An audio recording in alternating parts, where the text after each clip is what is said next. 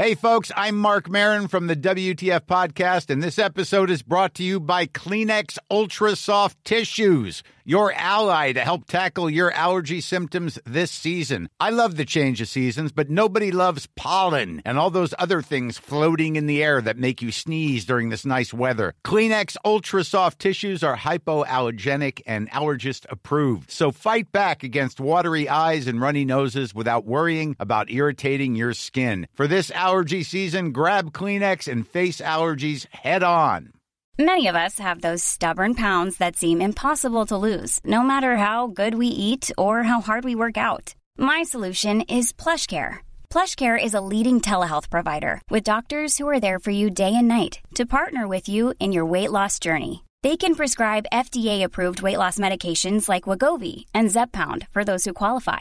Plus, they accept most insurance plans. To get started, visit plushcare.com/weightloss. That's plushcare.com/weightloss.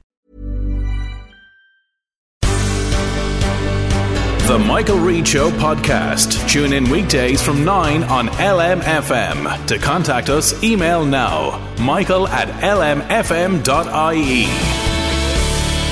Hello, good morning. This is Ken Murray sitting in for Michael Reade with you until 11 a.m. Plenty of debate and discussion on the issues of the day. Well, we've got a busy programme this morning, and the opening part of our programme is dominated by the news yesterday that the emergency department at Navan Hospital is to be basically wound down. Now, I'll just give you the opening lines of the HSE press release, because sometimes they tend to write things in sort of language that you have to sort of read it several times before you get the hang of it. But this is how it went. The HSE has announced plans for the final step in the transition of Our Lady's Hospital Navan to a Model 2 hospital, whatever that means, which will involve evolution of the hospital's emergency department to a 24-hour medical assessment unit with the support of a local injuries unit. Put in simplistic terms, the emergency department at Navan Hospital is being closed down, and this has caused a lot of anger in the Navan area, indeed in County Meath overall. So to try and get to the nub of the issue, earlier this morning I spoke to the clinical director of Our Lady's Hospital in Navan and consultant surgeon at the Mater Hospital in Dublin, Mr. Gerry McEntee of Meath GAA fame, and I began by asking Gerry, what's the justification for closing down the emergency department in Navan? Now, Ken, straight away, we're not closing down the emergency department in Our Lady's Hospital Navan. The doors of that department will be open 24 hours a day, 7 days a week. We are not closing it. We are changing it to a medical assessment unit, which means that the patients who come in will need a GP referral letter. But the biggest change and the most important change is that the critically ill patients, instead of coming into Our Lady's Hospital Navan, where they don't have many of the essential critical care services to look after them, will instead go to the nearest Model 3 or Model 4 hospital, to their home or their GP surgery. So the ED is not closing. It will be a medical assessment unit, and it's been calculated that it will see 90% of the medical attendances that it currently sees. But it's the 10% of critically ill patients who will be going elsewhere to a place that gives them a better opportunity of survival. OK, well, this medical assessment unit, I mean, how effective will it be, or how exactly will it work? Because as we understand it, if it's going to be a case of you can't get into it unless you have a GP referral, some people have to wait days for an appointment with their GP. So how exactly is that going to work? Well, the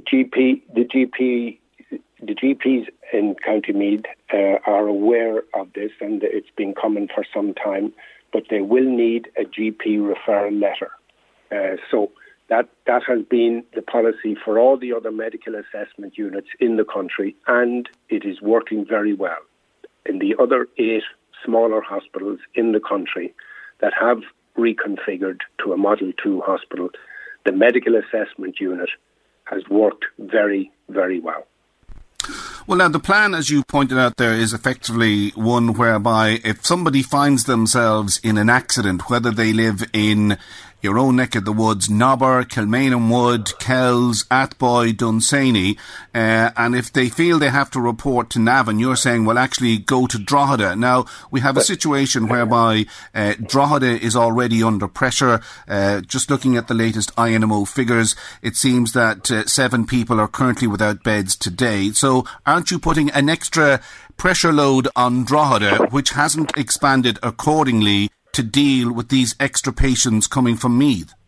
Okay, so the first part of your statement was if you were involved in an accident. Already, patients in County Meath, in the catchment area of Our Lady's Hospital Navan, who have trauma, strokes, heart attacks, obstetrical problems or paediatric problems, already bypass Navan with the ambulance protocol and go to the nearest Model 3 or Model 4 hospital. That's already happened. So a trauma would not be coming into Our Lady's Hospital Navan anyhow. And with regard to Drogheda, yes, that is a reasonable concern. But yesterday at the meeting, Mr. Ian Carter, who is the head of the RCSI hospitals, and Miss Fiona Brady, who's the general manager in Drogheda, were present. And they informed all of us there. Now, we knew, but they informed the politicians that they had got 40 beds.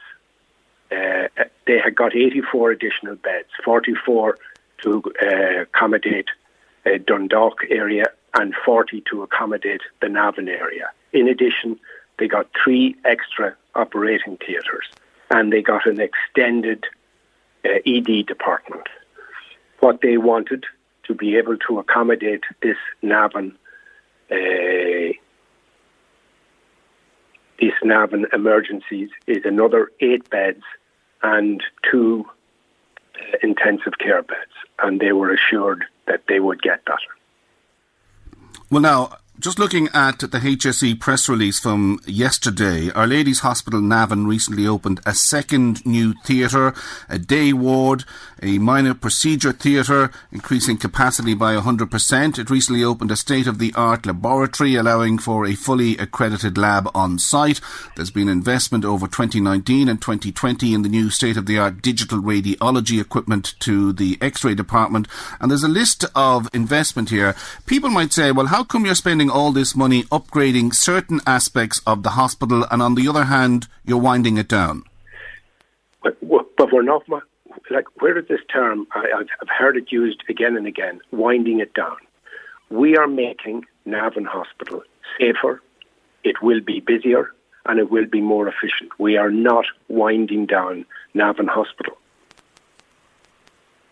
But people feel that a facility that was once there will no longer be there. Well, if you think about it, the reason that these changes came about in hospitals as small as Navan, and Navan were in the group of the 9 smaller hospitals from the Smaller Hospital Framework document that was produced in 2013.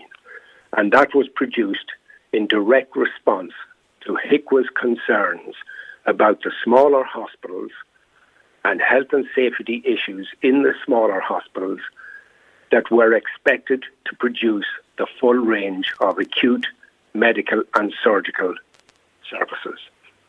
And they concluded the smaller hospitals cannot produce safely the full range of acute medical and surgical services. And they changed the hospital to what it can safely do. And that's what happened in the other 8 hospitals. And the other 8 hospitals have been working. There was opposition locally in all of those other hospitals. But look at them now. They are working extremely efficiently and are busier than they ever were. The likes of Roscommon, Loughlinstown, Ennis, Nina, all the smaller hospitals. They now can safely do what they have the services to do. And yes, we have an extra operating theatre in general surgery, but it's for low complexity surgery in low risk patients.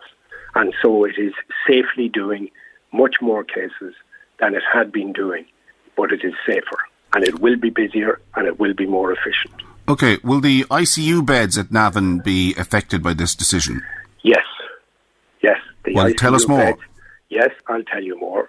Navan have the smallest ICU in the country with the lowest number of ventilated patients in the country, approximately 50 per year. And there is national and international data that shows clearly that small volumes of critically ill patients are associated with poorer outcomes. And the anaesthetists who look after the intensive care in Navan, they're based in Drogheda. They, in letters to Management, Ireland East and the Department of Health, have expressed concerns about the safety of intensive care in Our Lady's Hospital Navan.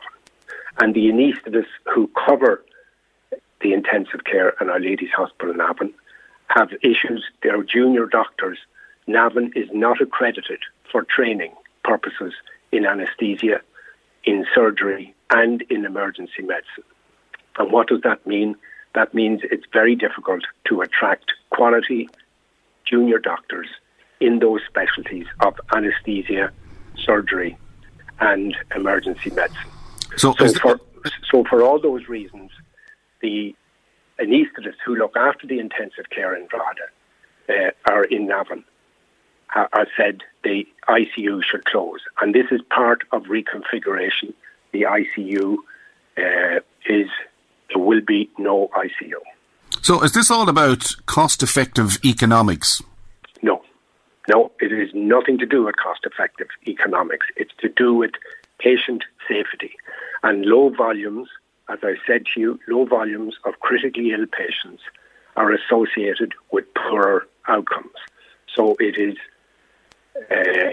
There are very low volumes, as I said to you, the lowest number of ventilated patients in the country, and the issues of cover of the intensive care. And it is at the recommendation. It is part of policy when the hospital changes to a Model 2 hospital, but it's also at the strong recommendation of the very anaesthetists who look after it. There would be people listening, we'll say, in Meath, in the greater Navan area, and they're probably scratching their heads this morning saying, well, if I get sick or if I'm in an accident, they're dying to know, in very simplistic terms, from here on in, what can the hospital treat and what can it not treat? Should I decide to go to Navan or should I make a beeline for Drogheda? Can you just explain in simplistic terms now what Navan will not be doing? Okay. Yes, I'll try. So accidents and trauma, they would not be coming into Navan anyhow. They already bypass Navan. Patients who get acutely ill, seriously ill or critically ill, for example, heart attack or suspected heart attack, seizure, stroke, those patients will either call the local ambulance service. And the local ambulance service now will be a rapid response vehicle with advanced paramedics who are specialists in meeting the critically ill patient, assessing them quickly and commencing first-line treatment. And they will make the decision to bring that patient, that critically ill patient, to the nearest Model 3 or Model 4 hospital, rather than they bring in that patient into the emergency department of Navan Hospital, where if they don't have the critical care services, they have to institute first-line treatment and then transfer the patient out to the nearest Model 3 or 4 hospital. So this is all, it is nothing to do with cost efficiency. This is all to do with patient safety. Let me put this question to you. Sinn Féin, for example, are in a bit of a rage this morning. They're saying that if anything, what Navan actually needs is investment. It needs money being spent on the hospital to expand its current facilities. Don't they have a point? Yes, they have a point. But if you listen to what I was saying, if you have a low volume of critically ill patients, you are less likely to have good outcomes. And when you're talking about investment, you're talking about investment to change the hospital. It's the third smallest hospital in the country, and all the other smaller hospitals have all changed successfully to a Model 2 hospital around the country.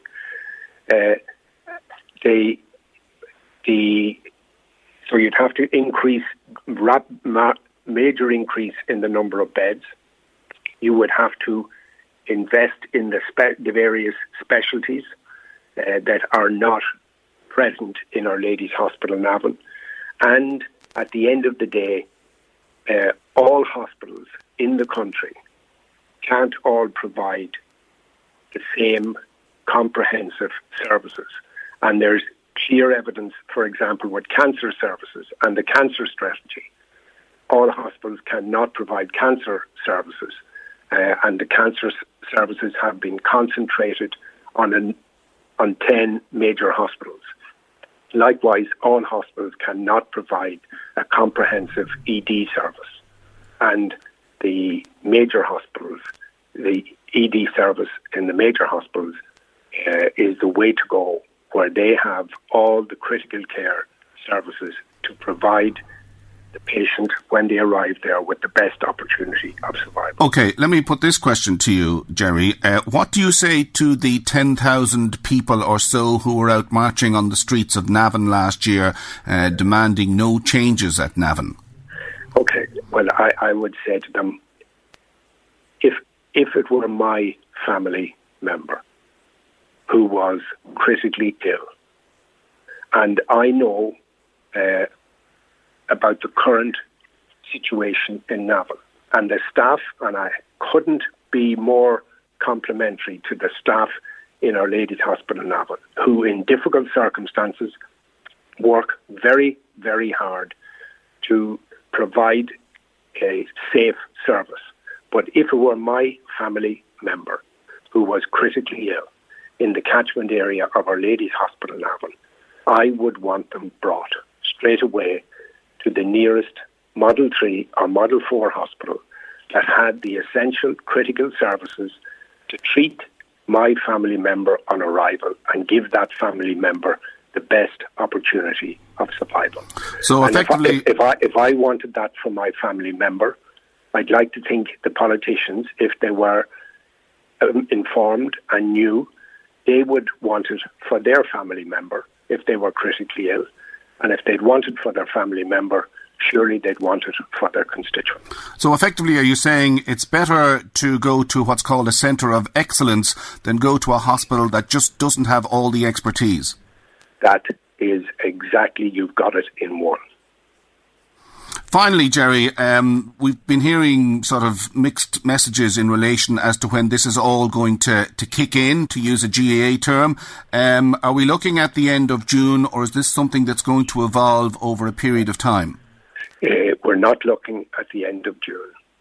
We have to be satisfied that the extra facilities that I mentioned earlier on are available in Drogheda.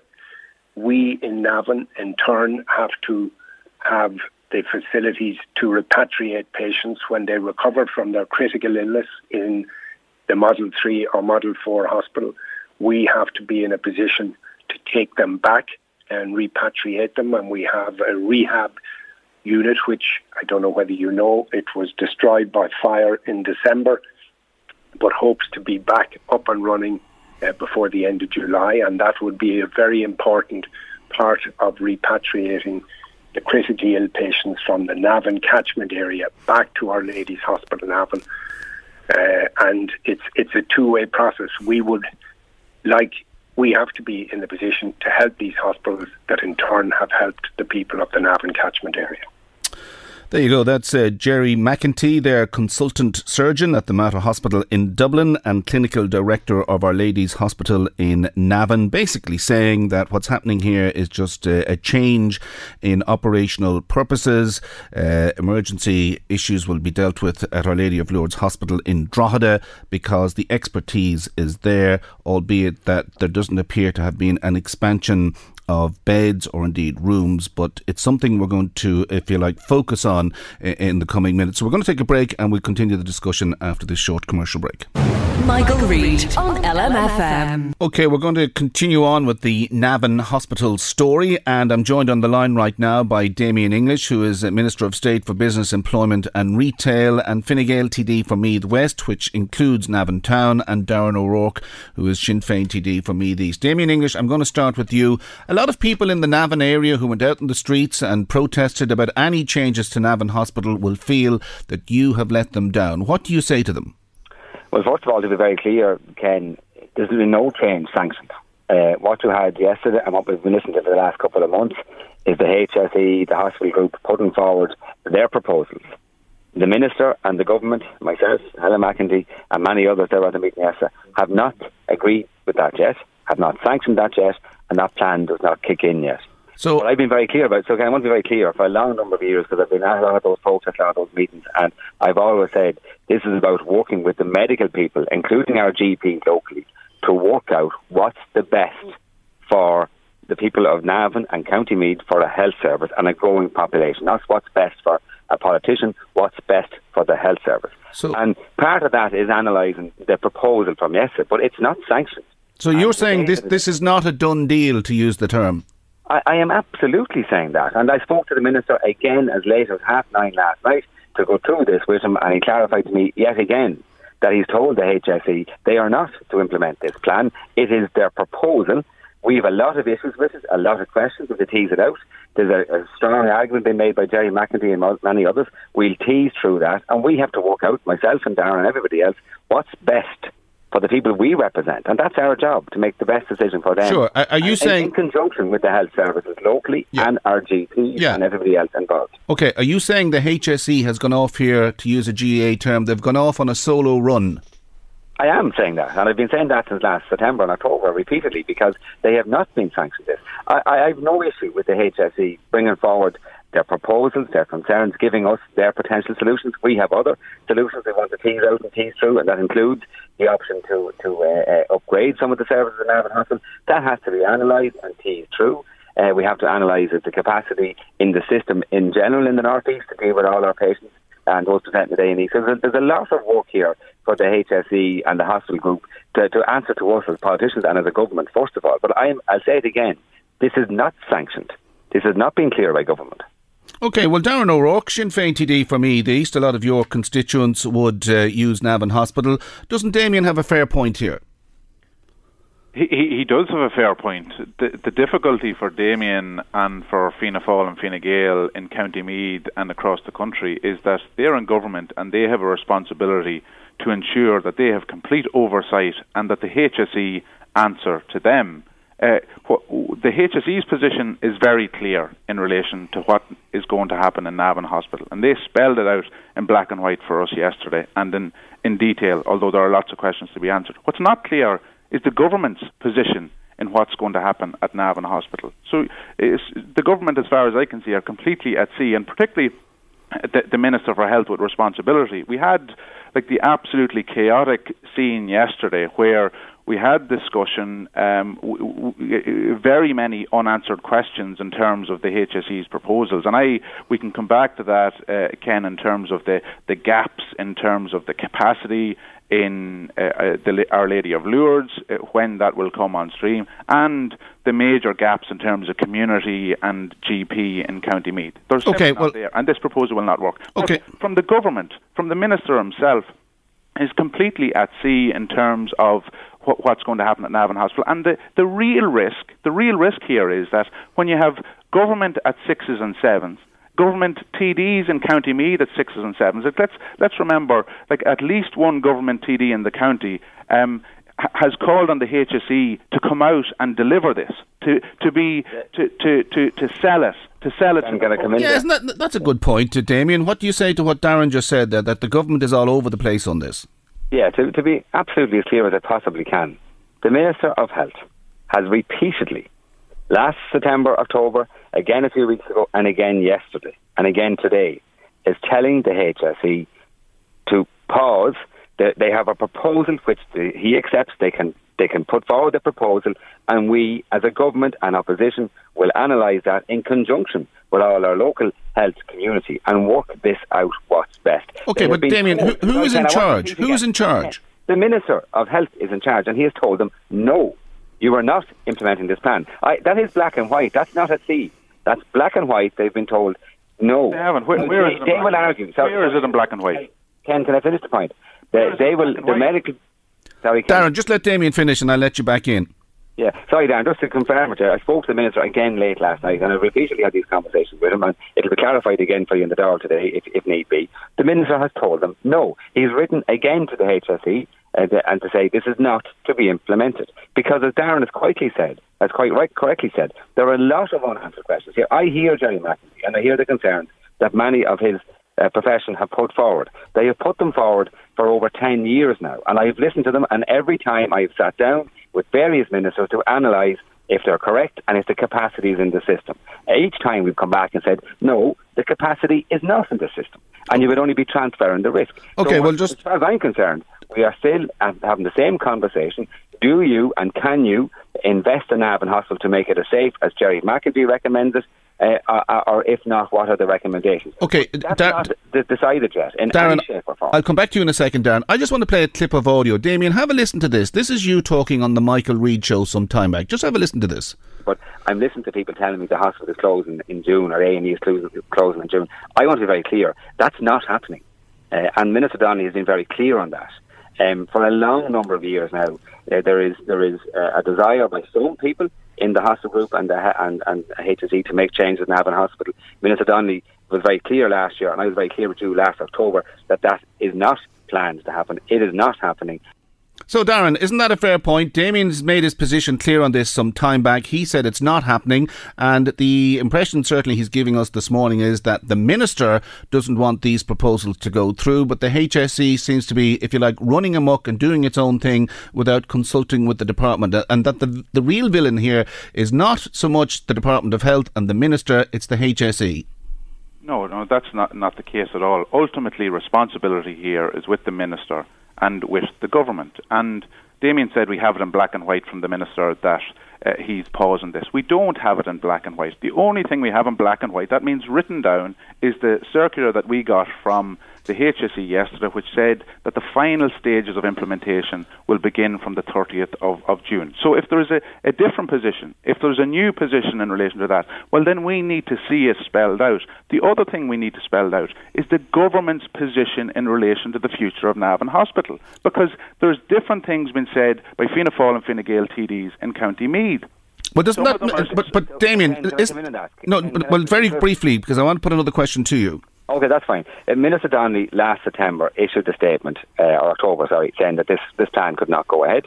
He told the HSE again every week, and again, I spoke to him a few times this week, but I repeat, as late as last night, and he will write to the HSE again today to say this plan cannot proceed. Now, to be very clear here, what Minister Donnelly does want is for this proposal to be analysed, looked at, debated, exactly what we're doing here today, talk to all the medical people, and work out who is right or who's wrong here, and what is the best health service for people we represent. That's what I want. And I want to talk to all the medical people and all the GPs.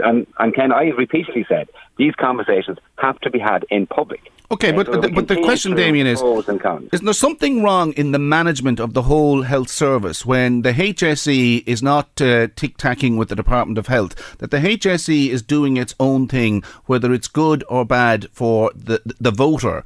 I would agree with you, Ken. I have said, because this is a conversation that I've been involved in for a long number of years, I sat at many tables of ministers to make sure Navan Hospital was kept fully open and all the services were there. And just to be clear, the hospital will always be fully open, will always be open. What's proposed here is some changes. I'm saying very clearly, and I've said it for a long time, if ever they want to change anything at our hospital, they have to sit down and convince all of us that it's a better health service. Not a worse health service, not a reduction, not something that we will regret. Yeah. They have not done that yet. They have not sat down with everybody. They have not communicated their proposals in a proper manner. Releasing it at 2 weeks' notice, as Darren said, is no satisfactory way to implement any change. So I'm very clearly saying this change has not been implemented. If they want to make changes, they can tease this through fully with all of us, answer all of our questions and give us the guarantees that we're getting a better health service for people I represent, and nothing less of that. Isn't that a fair point, Darren? We share with Helen McEntee as well. Yeah, isn't that a fair point, Darren? But isn't that what yesterday was supposed to be about? That's the point here. The HSE are ploughing ahead. There is no coherent plan. I went in with an open mind yesterday. I'm biased in relation to this. I'm convinced that we need to maintain the service at Navan Hospital. So is my party. But I went in with an open mind to listen to the HSE. And what was very clear to me that they are not prepared. They do not have they don't have sufficient capacity or plans for sufficient capacity at Our Lady of Lourdes, and they don't have anywhere near a plan to support and invest in community services, general practice. So this MAU will not work. What will happen? I'm going to have to leave it there, guys, because the clock has gotten the better of us. But this is something we will return to, and I do believe that Sinn Féin is holding a protest outside the Dáil on Thursday at 1pm. Lads, we leave it there. It's something we will return to. That's Damien English there, Minister of State for Business, Employment and Retail, and Fine Gael TD for Meath West, and Darren O'Rourke, Sinn Féin TD for Meath East. More to come. We'll take a break. Michael Reade on LMFM. We'll be discussing the Navan Hospital situation further a little bit later on, separately with Minister Thomas Byrne and Labour TD Jed Nash. Now, as you heard in the programme yesterday, Drogheda is the second worst town in Ireland when it comes to litter. In fact, if one was to exclude the fact that out of 40 towns surveyed by the Irish Business Against Litter organisation, the fact that the area that finished at the bottom of the list was a suburb of Galway City, it could be argued that Drogheda finished bottom and effectively is the dirtiest town in the country. One man who's been making some noise about this is independent councillor Kevin Callan. First of all, Kevin, how does one explain that the litter situation in Drogheda is so bad? Well, good morning, Ken, and I suppose thank you for having me on the show.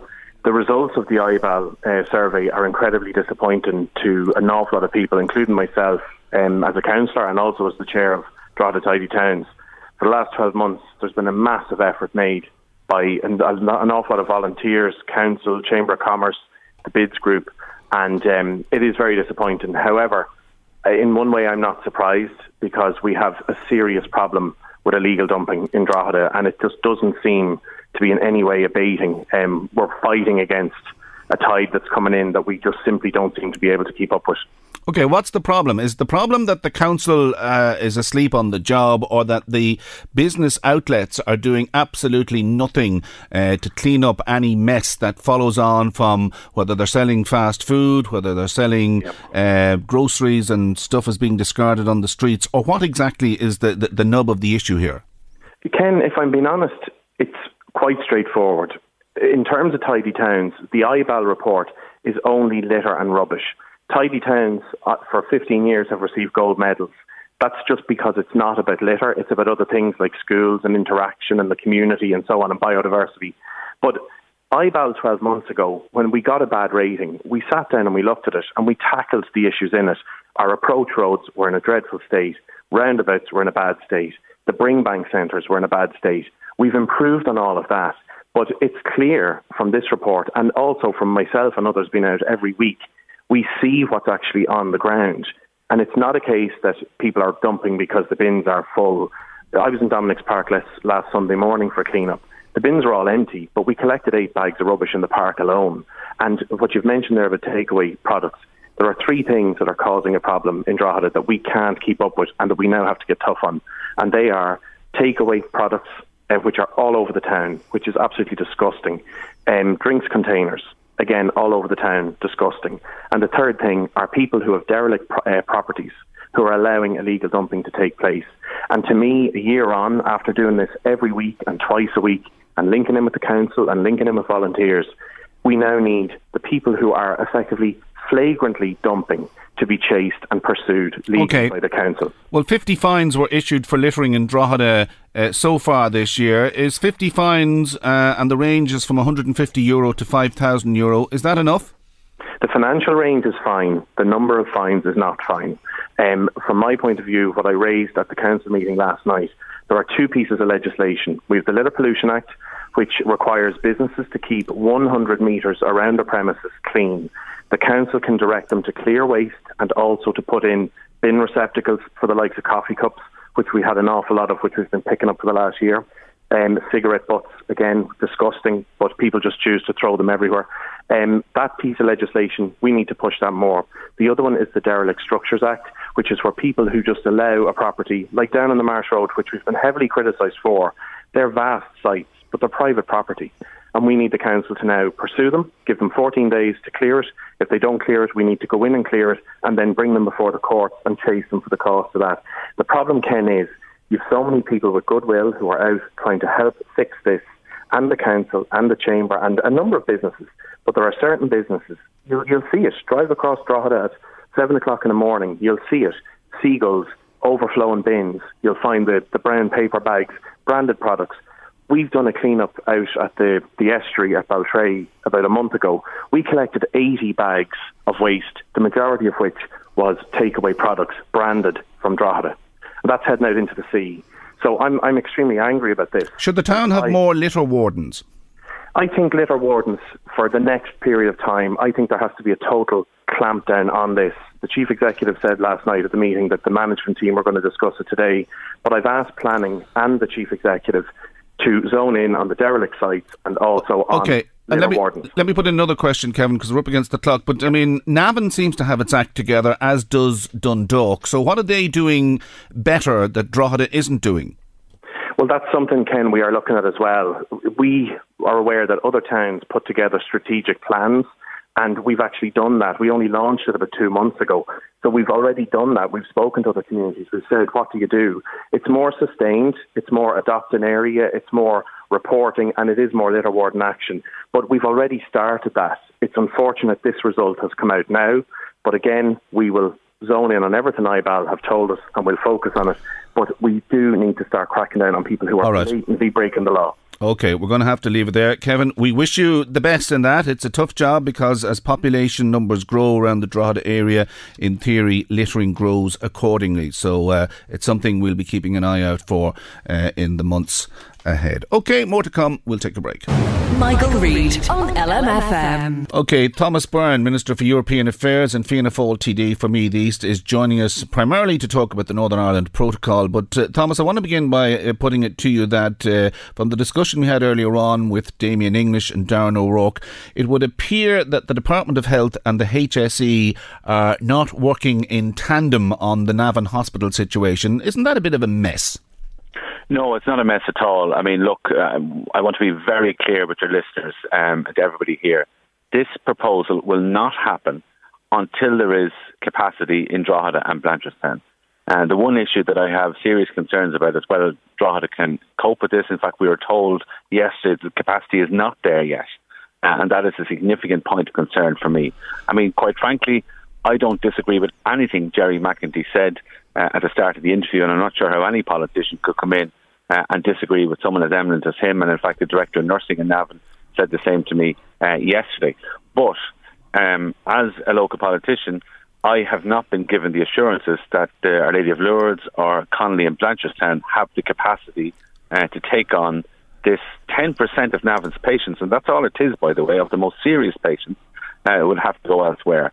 So this proposal, and the government has agreed on this, will not happen until that capacity is there. OK, well that means that what happened yesterday, the announcement yesterday was a bit of a PR fiasco, making an announcement while Drogheda hasn't expanded to take in this extra 10%. I didn't make an announcement, and the government didn't make an announcement, and the government is in charge of this situation.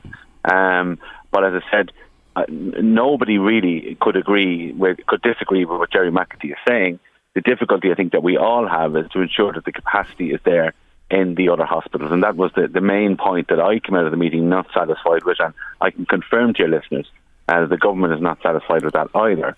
But let's also be clear is that over the last few months in particular, we've had a huge amount of opposition scaremongering, which has been quite frankly disgraceful. What we heard very, very clearly is that 90% of people who currently go to Navan A&E will still be going to Navan Hospital. Navan, we were told. I heard some politicians talking about cuts to Navan Hospital. There's been a massive increase in investment in Navan Hospital, about 40%.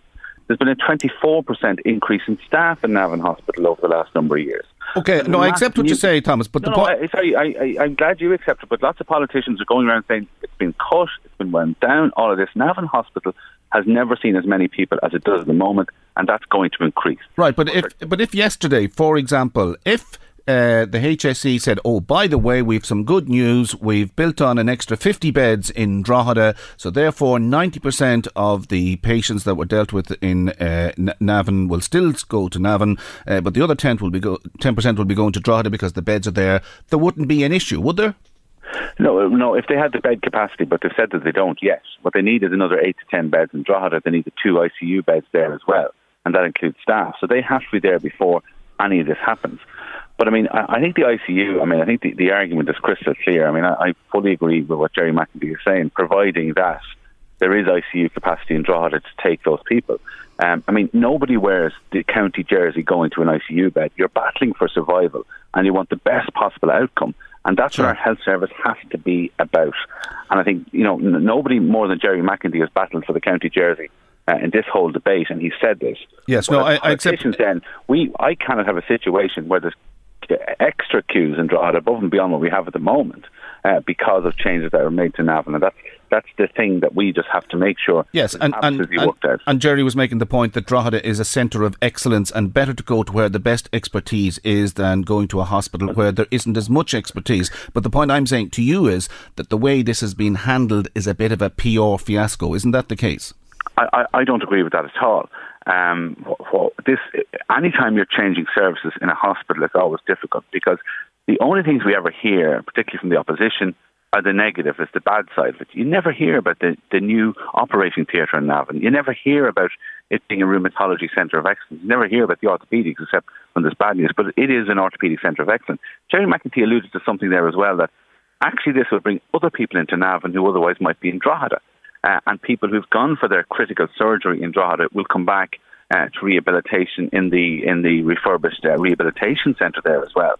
And that's going to be really, really important. So you're going to have more people in Navan Hospital. By the way, there's a new lab there doing millions of tests per year. But this is all massive investment that's gone into it that is going to improve outcomes for people but all across the North East. Yeah, before I move on to the Northern Ireland Protocol, in principle then, you agree with the proposed changes at Navan. Is that the case? Well, what do we agree with? We agree that the 10% of the most serious cases would no longer go to Navan. We agree that 90% of people who currently go to the emergency department, that's only 90% of that cohort, the rest would also be going to Navan. 90% would still go to what would be the MAU or the local injuries unit.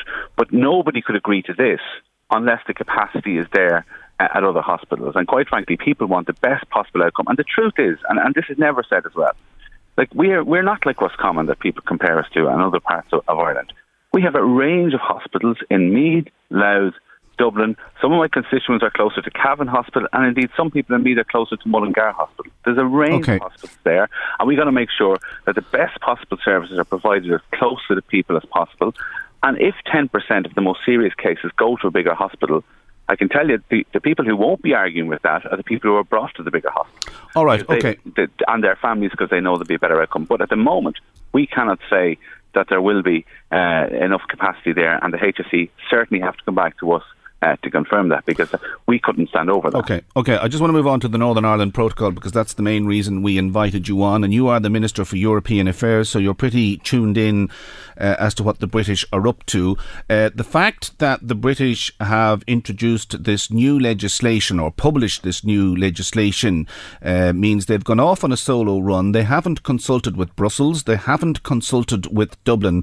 What does this say about the British arrogance in dealing with this? Well, that's certainly one way of putting it. But basically they're breaking the law because they've signed an international treaty that ensures there's no hard border on the island of Ireland, gives Northern Ireland the opportunities for, access to the single market for goods of the EU. They've gone their own way about this. It's very wrong. It's illegal. Okay, there will be consequences for Britain. Yeah, but what can be done? If they're not going to recognise the European Court of Justice, how do you put manners on the British to sort of, if you pardon the phrase, whip them into line? Well, look, there's lots of ways to swing a cat, and the European Commission will be announcing what it plans to do later this week, and there will be legal action, and that legal action can be taken against states. There are certainly things that can be done with tariffs. It's not a space we want to be in terms of issuing threats to Britain, because I don't think we should add chaos to the chaos that they're causing. But they need to be in no doubt that there will be consequences, and they must know them. And ultimately, actually, I don't see this law being passed, because people are going into Parliament to be asked to vote to break the law. I mean, that's a significant thing to do. It's a risk to do. It's a risk to the reputation of their country. What we've got to do here is talk. It always works in Northern Ireland. Come to the negotiating table. You know, don't lose the opportunities that the protocol has given Northern Ireland. We see jobs announcements even today. I think Almac, the pharmaceutical company in Lurgan and Portadown, is announcing jobs. Wrightbus, the bus company in Ballymena, are showing off some of their buses outside the Dáil today. All of those companies are helped by the Northern Ireland Protocol because it gives them access to the European market.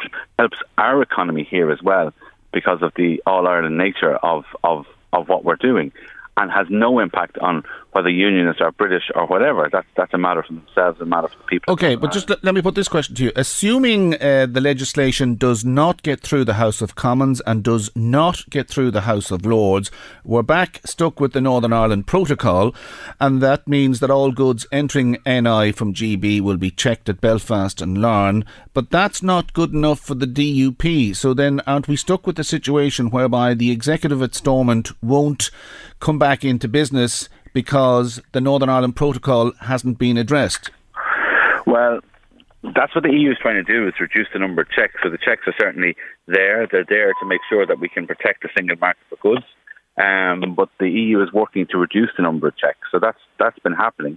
But the British haven't really come to the negotiating table to talk about this. And we should never forget that the protocol is the idea of the British government and was agreed to by them. They entered into an agreement to put it in place. And it's necessary for Northern Ireland. But we do want to reduce huge amounts of the checks. I think that's important. And the reason we do is because the European Commission went and listened to business and communities in Northern Ireland and asked, what are your problems? And we came back with solutions. Of course, they were never good enough for the British. And that's always been a problem in this whole debate, that when you make one step forward, the British bring you two steps back. So it does require a negotiating partner that's going to act in good faith. And we haven't had that over the last year or so with the British government. Right, Thomas, you're the Minister for European Affairs. You're tic-tacking with the various European foreign ministers in the various capitals around Europe. You're over and back to Brussels. I mean, between ourselves, what do the European Commission personnel in Brussels think of the behaviour of the British? I think I was in America last week on Brexit business as well. I mean, the reaction is all around the place of astonishment. That Britain, as a Western sort of democracy, would sign an international treaty and then say, oh, hang on, we don't want to comply with this. And people are questioning their good faith, questioning whether you can depend or rely on them. And I say it's just amazement that this could happen. And I think it is a distraction for what should be a unified Europe, whether in the EU or out of the EU, on the issue of Ukraine. And I think most people find that deeply frustrating. So it is certainly doing reputational harm to Britain. There is no question about that. OK, the DUP are constantly whinging about the Northern Ireland Protocol. I spend a lot of time up the north with Euronews, and from talking to business people, they're sort of scratching their heads wondering what all the fuss is about, because trade between the north and the south is up 60%. Trade between the south and the north is up 48%. The Northern Ireland economy is performing, I think, the best of all the regions in the UK, and it's win-win for everybody. Do you get the sense that the DUP are using the Northern Ireland Protocol as the excuse not to sit down with Sinn Féin, now that Sinn Féin are, to use a phrase, the top dogs in the Stormont Assembly?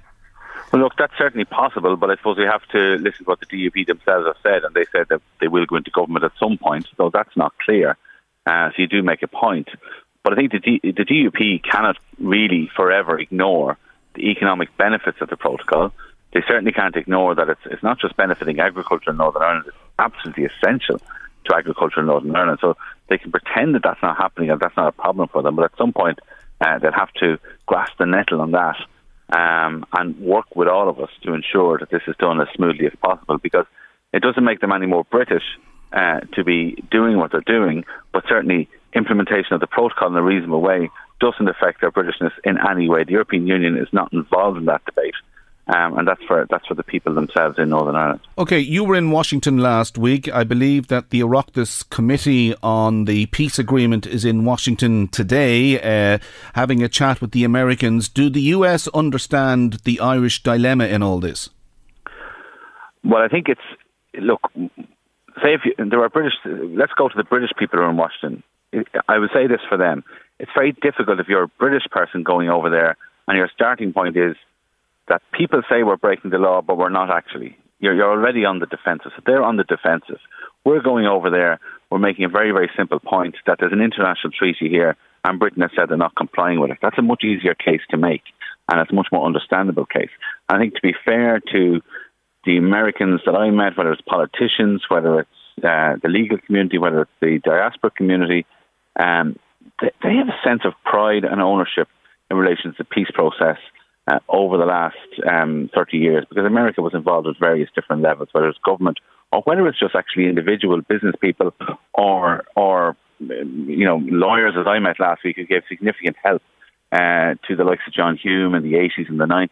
They all feel that they have a sense of ownership, and they're very, very disappointed. That's all feeding into the political system in America. And we see last night that Anthony Blinken, the Secretary of State, announced that he had made a call to Liz Truss on the issue of Ukraine, but that he also asked them to continue negotiating with the European Union. And that's certainly a message that we would support. So we do see strong engagement and interest and understanding at a very high level in America. And I would say as well, support for the position that we take, because it's a much easier position to take. The Northern Ireland Protocol, if I recall right, was the alternative to the Theresa May backstop. And as I say, goods are entering NI from GB, and then they're on the island of Ireland and they can circulate accordingly. Is there any better proposal, that can be implemented that satisfies all sides? Well, it satisfies all sides. It was the protocol, because there was lots of other proposals. I mean, the easiest one of all would be if Britain had stayed in the customs union of the single market, then there'd be no issue whatsoever at Larne or Belfast, and the British economy wouldn't be doing as badly as it's doing at the moment. But they decided to have the hardest possible Brexit, and they've brought that on themselves. And they wonder now why there are trade barriers with the continent, why they have to go through customs checks to France or even into Dublin. But that's because they built up that wall that the single market had taken down in the 80s and 90s. So this is the only solution really at the moment. And within that solution, though, there's definitely a way of talking about it, a way of negotiating around how it's actually implemented on the ground. But again, that requires the British to come to the table to actually work towards a solution, which quite likely they haven't done. I saw Brandon Lewis on the BBC on Sunday blaming the EU. It's all the EU Commission's fault. But is it safe to say, in fact, the one that's being belligerent here are the British? Well, I don't see how it's the EU Commission's fault. I mean, look, there's an agreement. The EU Commission have upheld their side of it. The British haven't. And the EU actually have gone above and beyond to try to resolve difficulties that unionists and some business people in Northern Ireland have expressed. So I can't see how any neutral observer could say that the EU Commission is at fault here at all. The British need to have this line, but it's not the case. Finally, Thomas, and very briefly, I mean, where do we go from here, or is it wait and see time? Well, look, we wait and see what the European Commission does on Wednesday. We'll see whether this law, in fact, actually gets passed, because don't forget, like, they've only just published the bill. It hasn't even been read in the House of Commons properly. So let's see. It has to go through the House of Lords, where apparently they're not inclined to pass it. The House of Commons will be tighter. So let's see. It's not actually in law. The checks are still happening. The single market upon which our economy depends massively is still protected. And those checks in Ireland and Belfast, it's not just about Northern Ireland, but they also protect our economy here as well, because they absolutely guarantee our place in the single market of the European Union, and that's critical for so many businesses and jobs right around this region and all around this country. All right, we'll leave it there. That's Thomas Byrne there, the Minister for European Affairs, and Fianna Fáil TD from Meath East. More to come, we'll take a break. Michael Reade on LMFM. OK, lots of comments to get through about what's happening at Navan Hospital. I'll just go through some of the many comments we've got in this morning. Katrina was in touch saying it's absolutely disgusting what's happening at Navan Hospital. They've taken away chunks of services from Navan Hospital for years with the ultimate plan of closing it. They've taken everything from Navan Ireland Hospital Group and are moving it to Drogheda. Mary was in touch, says the local politicians can say whatever they like on the future of the hospital, but the simple truth is that Navan Hospital is going to go the same way as the Louth County Hospital did. The services will be removed and the hospital will be downgraded. And she says the dogs on the street know it. Martin was in touch. He says the plans to close down services in Navan cannot be allowed to go ahead. The hospital is vital to the people of Meath and provides them with essential health services. If it's downgraded, then that just piles even more pressure on the already overstretched services at the Lourdes Hospital in Drogheda. And Barry was in touch to say that Damien English can try and dress this up any way he likes, but the plans outlined yesterday are most definitely a downgrade of service. Well, Gerry McEntee says different. It's not a downgrading of services. It's just a changing of the location of the services in the region. Now, Jed Nash of the Labour Party is coming on to talk about amendments to the electoral reform bill. But Jed, can I begin by asking you, this plan to move something like 10% of the emergency patients from Navan to Drogheda, is this being handled properly, considering that there doesn't appear to be any plans to increase the number of beds in Our Lady of Lourdes Hospital in Drogheda? Well, this is the problem, Ken, and thanks for providing me with the opportunity to respond. We've been reading with deep concern this morning and hearing reports from late last night about the plans by the HSE to close the emergency department in Navan. Now, I think the messaging is a little confusing here. I did hear Minister English and others earlier on, representatives of government parties, who were claiming that a final decision hasn't been made. I do think, sadly, though, this is inevitable, and all that's to be resolved now, it seems to me, is the timing. And that is a major blow. It's a major blow for the people of Navan and the people of Meath more generally. And this will have serious resource implications for Our Lady of Lourdes Hospital. You pointed out correctly earlier on, Ken, that there are at present about 7 people in the emergency department of Our Lady of Lourdes Hospital who are waiting for a bed. This is June. Imagine what that is going to be like from October to next March or April during the difficult autumn and winter months. And we know the pressure that doctors, nurses and other healthcare staff in Our Lady of Lourdes Hospital are under. So additional resources will be required. And there's no clarity about what those additional resources will be to accommodate that additional pressure that is inevitably going to arise when the emergency department in Navan, sadly, is going to close as a result of the HSE and government decision. So I have made contact with the Minister of Health, with the HSE and with management of the RCSI hospital group in Drogheda and across the group to establish what resources will be made available. My colleague, Councillor Helen McEntee, and I, we've made contact and we hope to have contact back from the Minister and others soon, because it is really important that the additional resources that are required for Drogheda, additional resources that are required anyway, regardless of the resource implications arising from the closure of Navan. There are resources needed anyway to meet the existing demand of what's one of the fastest growing areas in the country. So on top of this now, we have the additional pressures that will arise, and we do need the additional beds, we do need the additional resources, we do need the emergency department to be extended. OK, Jed, but let's accept then that Our Lady of Lourdes Hospital in Drogheda does need extra beds to supposedly deal with the increased capacity that's about to visit the hospital as a result of changes in Navan. But Gerry McEntee was making the point this morning that what we have here, and this has been happening around the country, that where, for example, we had Our Lady of Lourdes Hospital, we had the Louth County Hospital in Dundalk, we had Monaghan Hospital and Navan, that really what the state is doing is it's creating regional centres of excellence, and that if somebody in your family was ill, better to go to a place where all the experts are, all the machinery are and the best facilities are, rather than going to a hospital where they don't have the best, and that therefore in the longer term this proposal is good for everybody. Do you accept that? Well, the first thing I'd say is that Our Lady of Lourdes Hospital is very much a centre of excellence. I mean, we have our Category 3 and Category 4 hospitals, and there was a reason why that delineation was made quite a number of years ago now. We do require those centres of excellence where the outcomes are. All of the evidence shows that the outcomes are very, very positive indeed. And there was a relatively small number of people who are, for example, using the ICU unit in Our Lady's Hospital in Navan, and medical decisions would have been taken over the years to ensure that your survival rates were optimised and that those who were at risk were directed towards those centres of excellence. And I absolutely understand that argument, but that's not getting away from the very deep association and attachment that the people of Meath and the people of Navan especially have for what has been an excellent hospital. I mean, we've all had family members, loved ones, relations and so on who've been treated expertly in Our Lady's Hospital in Navan, and we would hope that the hospital would continue to provide an excellent service for the people of Meath and the North East more generally to continue to do that. And I hope that they can continue to specialise, for example, in certain areas where they have specialised in over the years, especially orthopaedics and so on. And I've had contact from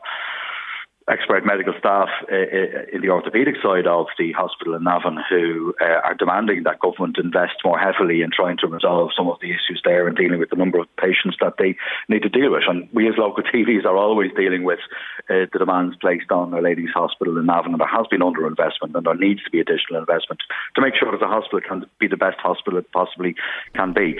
You know, Our Lady Lourdes Hospital, that was established, you know, nearly 20 years ago now, that Our Lady Lourdes Hospital was going to be the trauma unit for the North East. You'll remember well as well about 15 years ago, politicians in Meath especially were demanding that the Centre of Excellence for the region should be based in Navan, and they were, you know, political sort of challenges that were in place at the time and political campaigns that were in place at the time. Our Lady of Lourdes Hospital was always the de facto regional centre of excellence for the North East. It's built up the expertise over the years, and now, you know, what we need is additional resources to make sure that it's not just the de facto centre of excellence, but it attracts the kinds of resources that a centre of excellence would. All right. Okay, Jed, I want to move on because you came on to talk about the electoral reform bill, and you're having a go at Fianna Fáil because they put in what appears to have been a last-minute amendment which allows them to raise funds. Now, one of the sections in the bill means that all political parties, this includes the Labour Party, will be allowed to get a licence from the District Court for lotteries with cash prizes of up to €360,000, and ultimately this allows the political parties to raise funds, to run campaigns and pay bills and so on. What is wrong with that? Okay, well kind of a couple of things here. We know the kind of poisonous and toxic influence that big money has had in politics over the years in this country and the corrupting influence that it has had. And it was one of the reasons why we as a reforming party showed that there was a cap placed on corporate donations for politicians and political parties back in 2015. Any corporation, any big business or any individual can only donate a maximum of €2,000 to a political party in any given year. Now, we've had a last-minute amendment to the electoral reform bill introduced on Thursday. We were blindsided on this. Those of us who are interested in this whole area had no clue that this was coming. The electoral reform bill has been demands for an independent, standalone electoral commission to run elections in this country for many, many years. That's a good thing, and that's one of the key measures in this bill. Nobody was expecting that Fianna Fáil would pull this kind of stunt where it will now, if this amendment is passed on Wednesday and has to go through the Shannon then before the summer recess in the middle of July. Nobody really anticipated this, and what's going to happen here is that political parties will be able to make application like sports clubs and like, you know, big national charities to run lottery type fundraising operations all year round. Now, my concern here is that this will mean that we could possibly see the return of big money through the back door. What do I mean by that? There's no limit whatsoever placed on the amount of money that can be raised in these kinds of lotteries. There's a price cap of €360,000. That's a lot of money, and only really the big parties, those who are currently enjoy the status of big parties, would be in a position to raise money like that with the big networks that they have. And we know that, you know, from past experience, Fine Gael, for example, in their old super draws would raise about €1 million a year.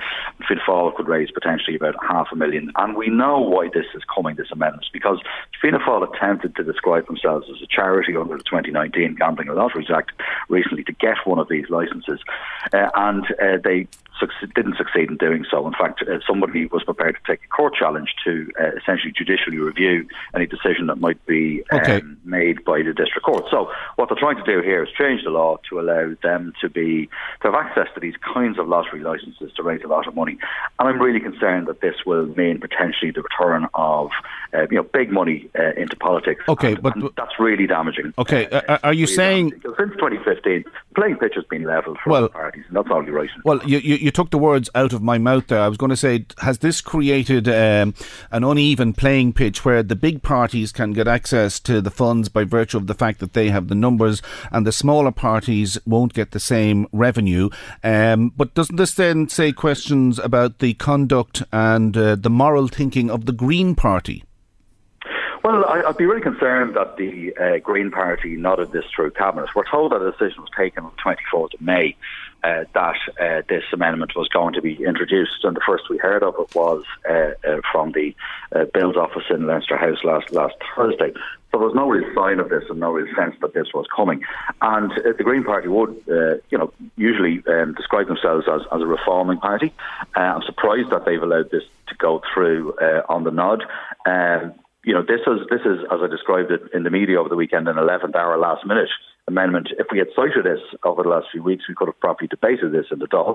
We haven't had that opportunity. We're only going to have a short period of time on Wednesday to debate this. And this has, I think, very serious implications for political reform in this country. We're going back, unfortunately, to the bad old days. And really, what this strikes me as is a kind of a decision informed by, for example, Sinn Féin accepting the €3 million from William Hampton, man who passed away a number of years ago, who left them cash and assets worth up to €3 million in his will. Now, Sinn Féin decided to accept that money in the north because UK electoral law and donations law essentially has no limits.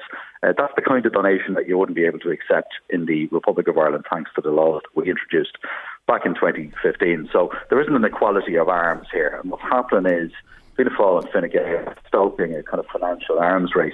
And rather than saying, look, we should have the same limits on all political parties in this island, whether they're organised north or south, they're saying, let's relax these laws, raise as much money as we can, and have a financial fight to the death with a party that we know is very, very wealthy. Okay, well, just last question, Jed. Apart from making a lot of noise about it, is there anything legally the Labour Party can do? Yeah, well, we've asked the Minister to, in the first instance, withdraw this amendment to allow us to have a more detailed debate in the Dáil.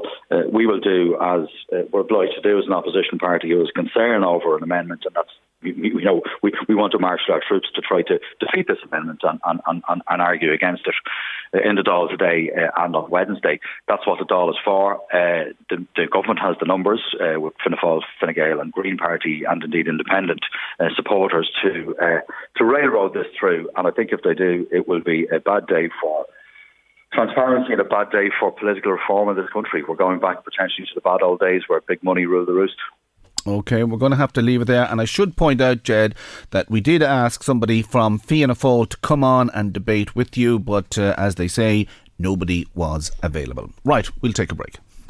Michael Reade on LMFM. Okay, just getting back to some of your comments. Mary from Trim was in touch to say Mr McEntee never answered the questions about having to have GP referral. Also, what will happen to people who need the services at night time? The population of the county has increased dramatically in recent years and the needs of patients have changed. A listener was in touch on WhatsApp to say the government is winging it at every turn, zero clarity in any department, specifically to today's topic. Yesterday, I had to go to Drogheda for haematological reasons. I travelled from Oldcastle. I left the house at 7:40 a.m. and arrived home at 1700 hours. That's 5 p.m. I had to get 6 buses for a round-trip journey of 130 kilometres. An absolute joke. And finally, Pat was in touch. Not sure where Pat is from. He says, this is all pure waffle and political nonsense. The hospital in Navan is downgraded and there will be more pressure on Drogheda as a result. Back to the Northern Ireland Protocol and the plans by the British to basically abolish it and create free movement of goods between GB and NI. Colin Markey represents the Midlands and North West constituency at the European Parliament in Brussels and Strasbourg and joins me on the line right now. Can I ask you, Colin, what's the feeling in Brussels about the behaviour of the British?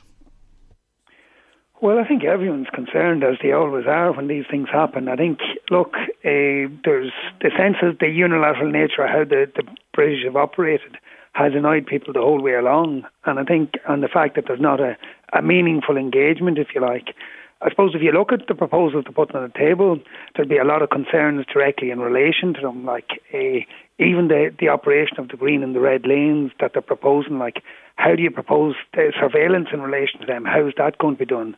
The issue of products of mixed origin hasn't been dealt with at all, and that's a key issue, has been consistently a key issue that we've been raising the whole way along.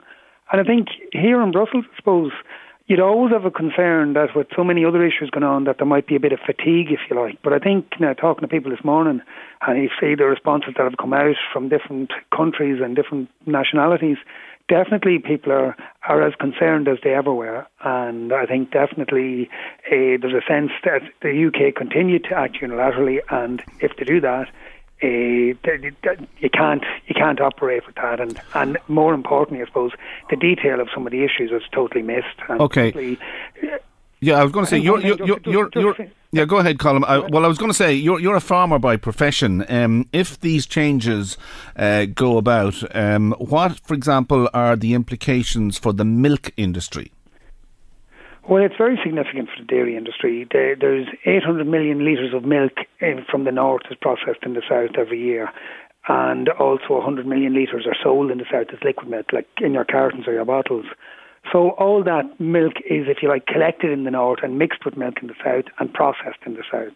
So the idea of that's milk of mixed origin and its status in any of these situations has yet to be clarified, and we've raised this question time and time again. And as it stands, I saw one commentator saying there'll be a milk border, essentially. You talk about a land border. Will there be a milk border if this product of mixed origin isn't sorted out? And equally, the same applies in which to be a big interest locally is in the whisky industry. I saw where John Teeling was out this morning commenting on it as well, where a lot of the milk, whisky that's processed, that's produced in Dundalk and the like, is mixed in a blended whisky with whisky from the north, and also a lot of the whisky is bottled, or let's say different stages of the processing of the whisky. It crosses the border multiple times. So the idea of, let's say, in the whisky industry and in the dairy sector, this product of mixed origin is particularly concerning. What feedback, though, are you getting from fellow MEPs about the fact that the British lied to the DUP when Boris Johnson told them there would be no notional border in the Irish Sea, and now that they've gone off on a separate run without consulting with Brussels and Dublin? What's the feeling towards Britain over the way they're handling this? I think the two underlying sentiments is the fact that they've gone off and done their own thing without a consultation and looking for, like, if you look at it from an EU perspective, the EU brought forward proposals last year, or earlier this year, should I say, that reduced the checks by 80%. I mean, actually last year, sorry. They reduced the checks by 80%, which was very significant. And then they look at the Northern Ireland economy, and you say a situation where Northern Ireland economy is outperforming the UK economy, and the Northern Ireland economy is second only to London in terms of regions within the UK. So everyone over here is saying, clearly this is working at an economic level. It's at a political level the issue is. And like that frustrates people, that they put in place a proposal that actually solves an awful lot of problems, and the economy thrives as a result, and yet people are trying to unpick it and undo something that's actually working and putting in place and proposing to put in place unilaterally a scenario that won't work as well and doesn't take account of some of the key issues that have to be addressed. Thomas Byrne was on earlier on, and I got the impression from what he said that there are some sort of punishable or punitive measures coming down the line from the EU Commission, either in the form of tariffs. Are you hearing anything? Well, Mario Sefcovic is to meet MEPs today, and there's a full response due out tomorrow. So I'd say we'll get a certain amount of clarity on that tomorrow. Look, I think the sense at European level is we can't go on indefinitely without some action being taken. I suppose from an Irish perspective, that'd be concerning, because whatever action is taken, if there's punitive measures taken, it's not going to be good for the Irish economy. And I think that, and I suppose the other side of all of this is the continued situation is causing ever more uncertainty, and all that makes is a great concern. But as regards actions at this end, I'd say we'll have more clarity on that tomorrow. But I can't see I don't know that anything will happen directly straight away, but at the same time, like, patience is wearing thin, and before people have urged caution and, if you like, stayed away from taking significant action. But I think there will be some level of ratcheting up the temperature, but to what degree, it just remains to be seen. OK, we'll keep an eye and an ear out for that tomorrow to see what the response from the European Commission is. That's Colin Markey, MEP for the Midlands and North West constituency, joining us on the programme there. OK, more to come. We'll take a break. Michael Reade on LMFM. Before we go to the Louthmeath crime desk, this statement is just in from the Minister for Health, Stephen Donnelly, and it says, no decision regarding the HSE's proposal for the transition of the emergency department at Our Lady's Hospital Navan has been agreed by this government. The HSE has clinical concerns about the safety of the emergency department at Navan. I asked the HSE to outline those concerns and consult with elected representatives on behalf of the local community. That meeting took place yesterday. Stephen Donnelly goes on to say, quote, I have heard clearly the concerns of clinicians in Navan as to the ongoing safety concerns of operating a small emergency department. I have also heard the concerns of clinicians at other hospitals that would be impacted at a time when all health services are under such pressure.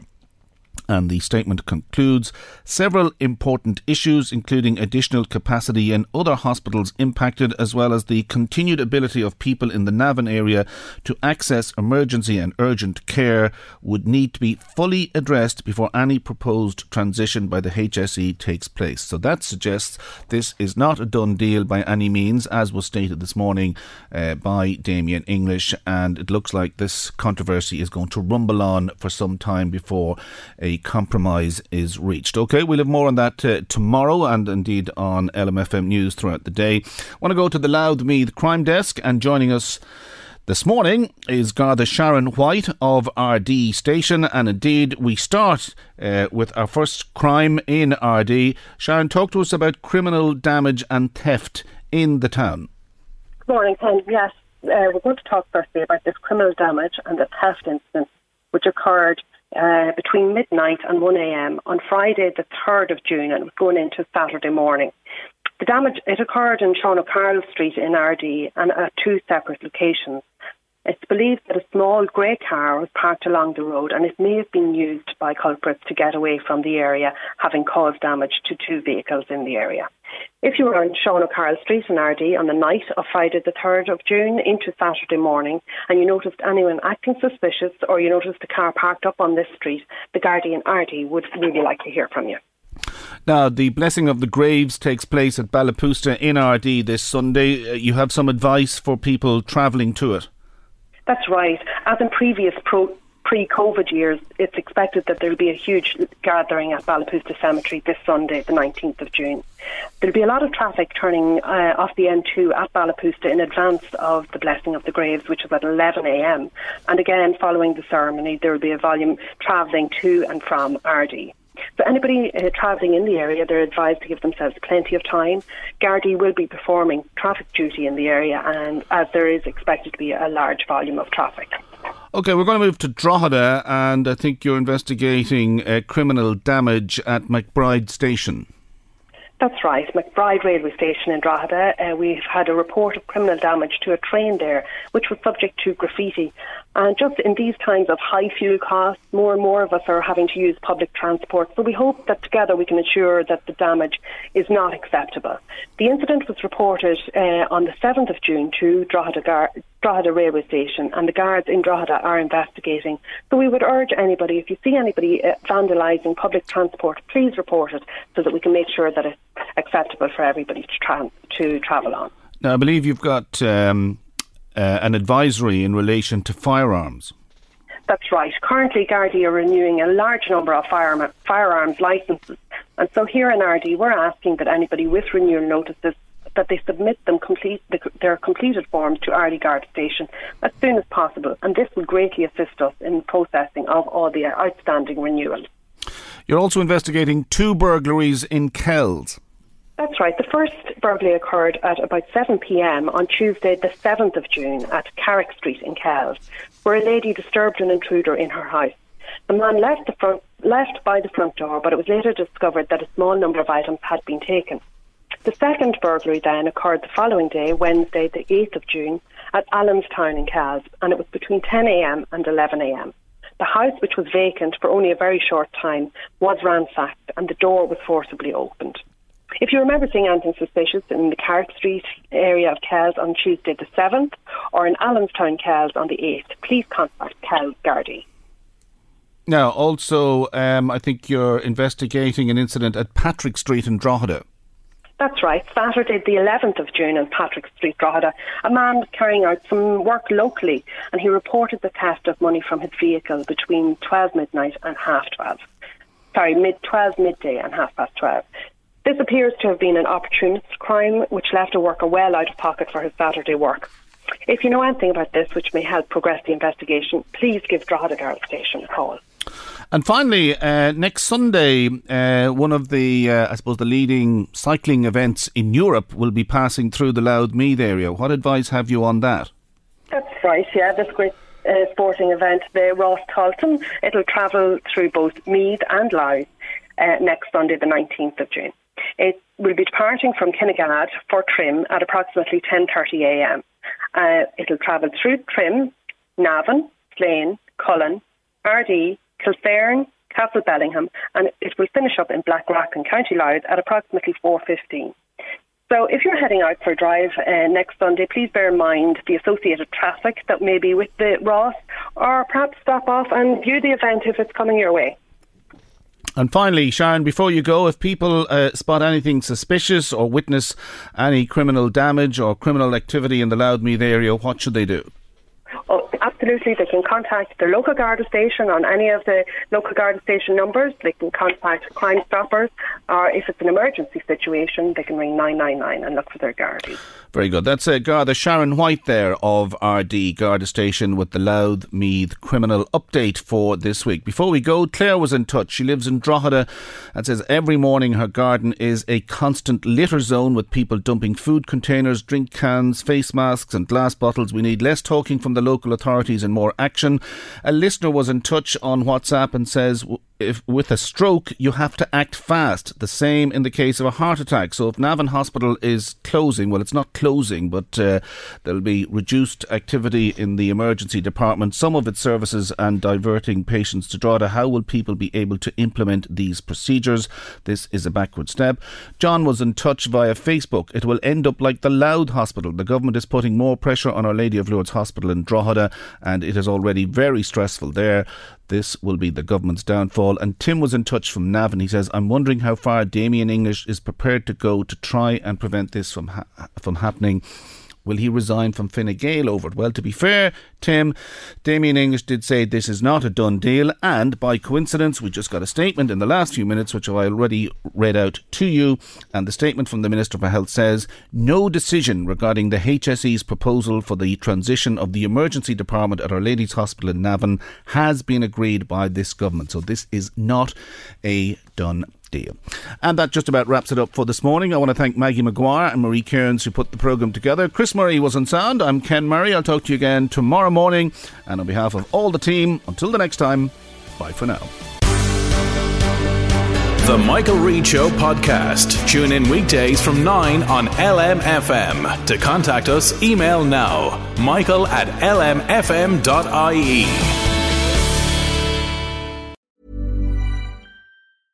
Want flexibility? Take yoga. Want flexibility with your health insurance? Check out United Healthcare Insurance Plans. Underwritten by Golden Rule Insurance Company, they offer flexible, budget-friendly medical, dental, and vision coverage that may be right for you. More at UH1.com. Hey, it's Danny Pellegrino from Everything Iconic.